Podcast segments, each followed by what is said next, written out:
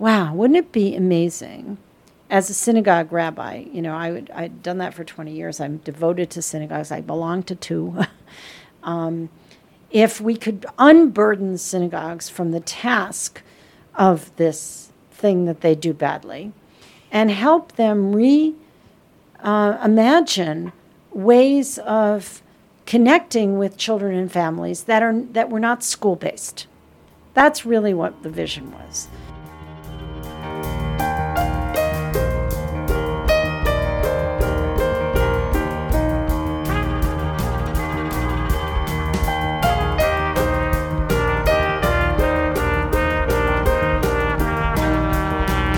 Welcome to season 5 of 76 West, recorded appropriately in an office at the corner of West 76th Street and Amsterdam Avenue in New York City.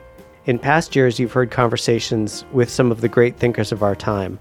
This season, you're going to hear the voice of one of them, Rabbi Joy Levitt. Sometimes she'll be by herself, sometimes accompanied by the amazing people who helped make the program she shepherded a reality. Joy works, worked best in collaboration with others, people who pushed her, prodded, who inspired her as much as she inspired them. That's going to be, is, her legacy to the Marlene Meyerson JCC Manhattan. A spirit of positivity, of moving onward and upward, taking a simple idea, a Jewish community center, and elevating it beyond what anyone would use as their definition. Jewish Journeys, begun as the Jewish Journey Project, was an initiative designed to revolutionize Jewish education. It changed and morphed over the years, but its basic premise remained the same a desire to ignite each child's spirit, engaging them in activities they love while connecting them with Jewish life and learning. Over the years, Jewish Journey brought children together to absorb the concepts, ideas, and traditions that are the building blocks of Jewish life.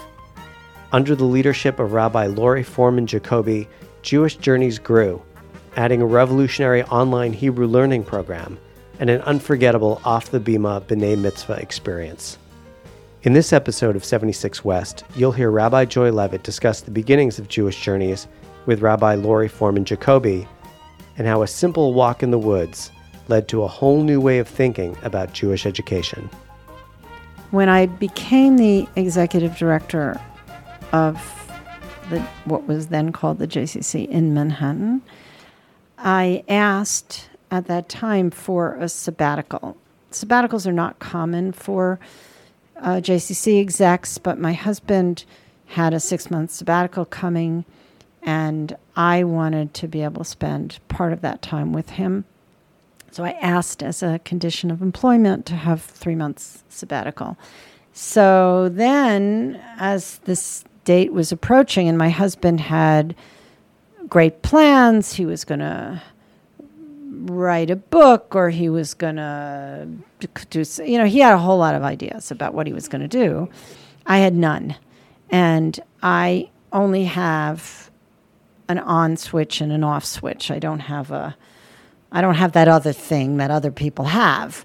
And so I was pretty sure that I was going to waste 3 months playing Spider Solitaire because I couldn't figure out like what do you do if you're not working? And um, this is a famous story, but I I, I, took a walk with a friend of mine, Carol Smokler, in the Berkshire. She's a she's in a former life a therapist, and um, and I was describing this concern, and she provoked me with a single question, um, which was as you face the last chapter of your career, what's the one thing that you're going to be really unhappy about if it's still a mess when you leave? And I said, Hebrew school. And she said, Well, fix it.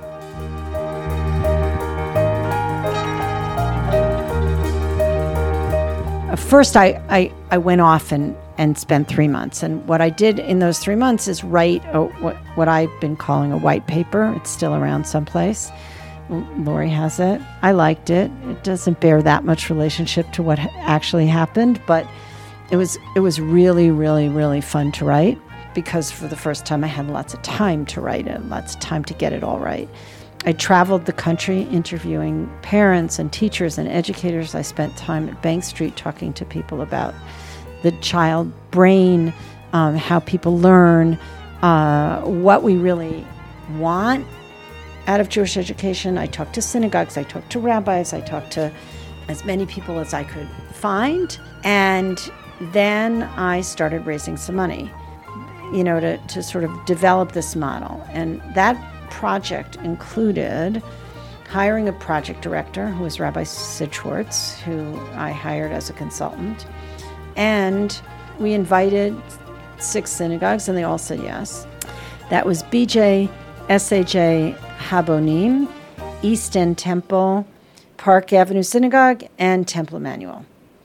And those were the six synagogues that were paid $10,000 apiece to participate in the project.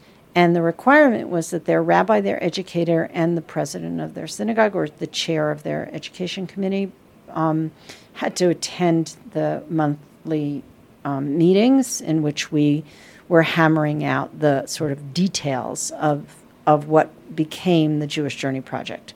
And we were off. And then the next job was to find somebody to run this because I was like still running a gym and a pool, and um, and I'm not an educator. I mean, fundamentally, I'm I'm not an educator, and um, there were there were there were times when the person we hired and I would butt heads because she would explain to me that this is not how children learn. You know, if you can't repeat things 12 times, then they're not going to get it. And you know that was that was a big lesson for me to learn. She had to say that many times for me to learn it as well. But anyway, there was a there was a pretty competitive interview process, and um, and I always felt like we were incredibly lucky to find Rabbi Lori Forman Jacobi. She was experienced. She was not a kid. Um, she she had worked in multiple educational settings, so she had like real diversity, and she is a rare in the sense that she she is a person who gets those trains out on time. She's a highly competent administrator um, with a really deep creative spirit, and that's unusual to find. You know, usually you get like incredibly creative people who can't administer themselves out of a paper bag, or the opposite. And I think in Lori we we got both. Rabbi Lori Forman Jacobi. I think it's important to note, just for a moment, that there was, you know, um, that this was an opportunity to bring Jewish education to the Upper West Side among many synagogues to share Jewish education and for synagogues, in essence, to give up a little piece um, of their hold on their own students and their families um, and to build something that would be shared. This was also tried back in the 80s when I ran a different institution called the West Side Jewish Community School. And I just think, for purposes of history, I want to say that that was um, also a joint attempt to bring three synagogues together. It lasted, I mean, it did last for like 10 years, but it was a traditional. It was a, it was an attempt to replicate what was traditional Hebrew school was just for three what was at the time very small synagogues. This was an attempt to change radically people's approach to Jewish education. I did not want to recreate a classroom where children uh, sat around and sort of had to break their teeth in pronouncing Hebrew, and 10 other children had to listen to one another, um, you know, take this task on. You know, I too was facing, um, when the position became available, kind of a, an opportunity in my life to go back and to um, build something anew. I had worked, like you said, in many different educational um, settings, but none of them were something that I built with a visionary. And you were the visionary I was looking to work with. And I had worked in uh, Hebrew high school settings, I had worked with adults, I had worked with children. But here was an opportunity to create something with somebody who had big hopes and big dreams and money to put behind it. And you just do not find that in life. You just don't find this opportunity.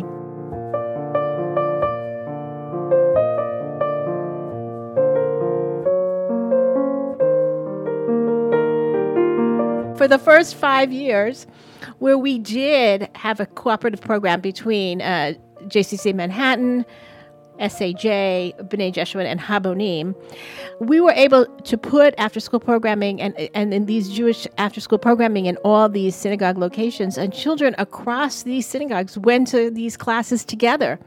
And it failed in that regard. My dream was to say to synagogues, stop doing what you do least well. right? You all have acknowledged in this process that your Hebrew schools are, are mediocre at best and that people don't like going to them and that children are not learning for the most part in them. Um, and your reluctance to give them up has to do with the fact it has an economic piece to it, which is that people may not join synagogues if they if they're not required to go to your Hebrew school and and you've required them to go to your Hebrew school in order to have a bar mitzvah. So there's like a little blackmail going on here, right? If you knew that you could have a bar mitzvah without going to Hebrew school, most people would choose not to go to Hebrew school, but that's not the deal, right? The synagogues for the last five years have taken back, let's just say, the core Jewish educational programming, but they have now created programs where the family is at the center and where the and where call it Hebrew school for lack of a better word, but for whatever the Jewish educational program it includes, it includes family havdalah, it includes, uh, you know, going on New York walks or historical walks of New York Jewish community. It involves intergenerational learning. So I think so much of what we have, the seeds that we planted 10 years back have taken root today and i think that this is really what's changed over the past 10 years is that the way families uh, prepare for and experience and celebrate bar and bat mitzvah has changed dramatically, and the numbers of families that are doing it in alternative ways outside the synagogue. So, by saying off the bima, I'm trying to say to people, it's not in a synagogue, um, and it's not. So, we just had a ceremony at Camp Settoga in May, and we've had ceremonies here in the building. In the second year, I created Hebrew Homepage, which is an online platform for students to learn to, we call it decode, which is just to read. It doesn't mean understand, but to read Hebrew with a tutor one on one. And we were in a relationship with all these synagogues when this was created. So they put all of their students on Hebrew homepage as the Hebrew program. They didn't give their families a choice. And because of that, we now have 500 kids on Hebrew homepage. And the relationship with the synagogues has is sustained through Hebrew homepage. I continue to be the quote unquote like the vendor of the Hebrew homepage for those initial three synagogues. And in addition, we have another three or four synagogues who participate with us.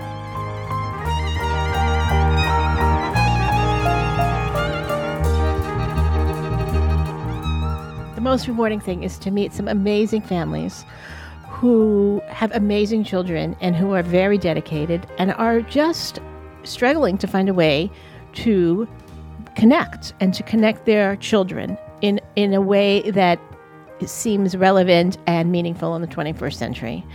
And I have met people who whose children knew very little before they joined us, and when they celebrate their bar and bat mitzvah and they speak, what they are able to communicate and what they are able to um, think through um, in a creative way is just amazing.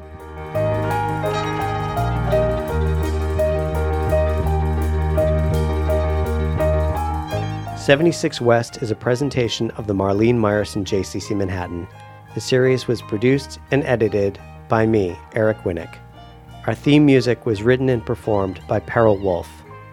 If you enjoyed this podcast, please check out the other seasons of 76 West, available on iTunes, Google Play, and anywhere else podcasts are available. You can also listen to our episodes at mmjccm.org slash 76-west please subscribe and give us a rating on iTunes if you enjoyed the show. Every little bit helps. Until next time, we'll see you around the neighborhood.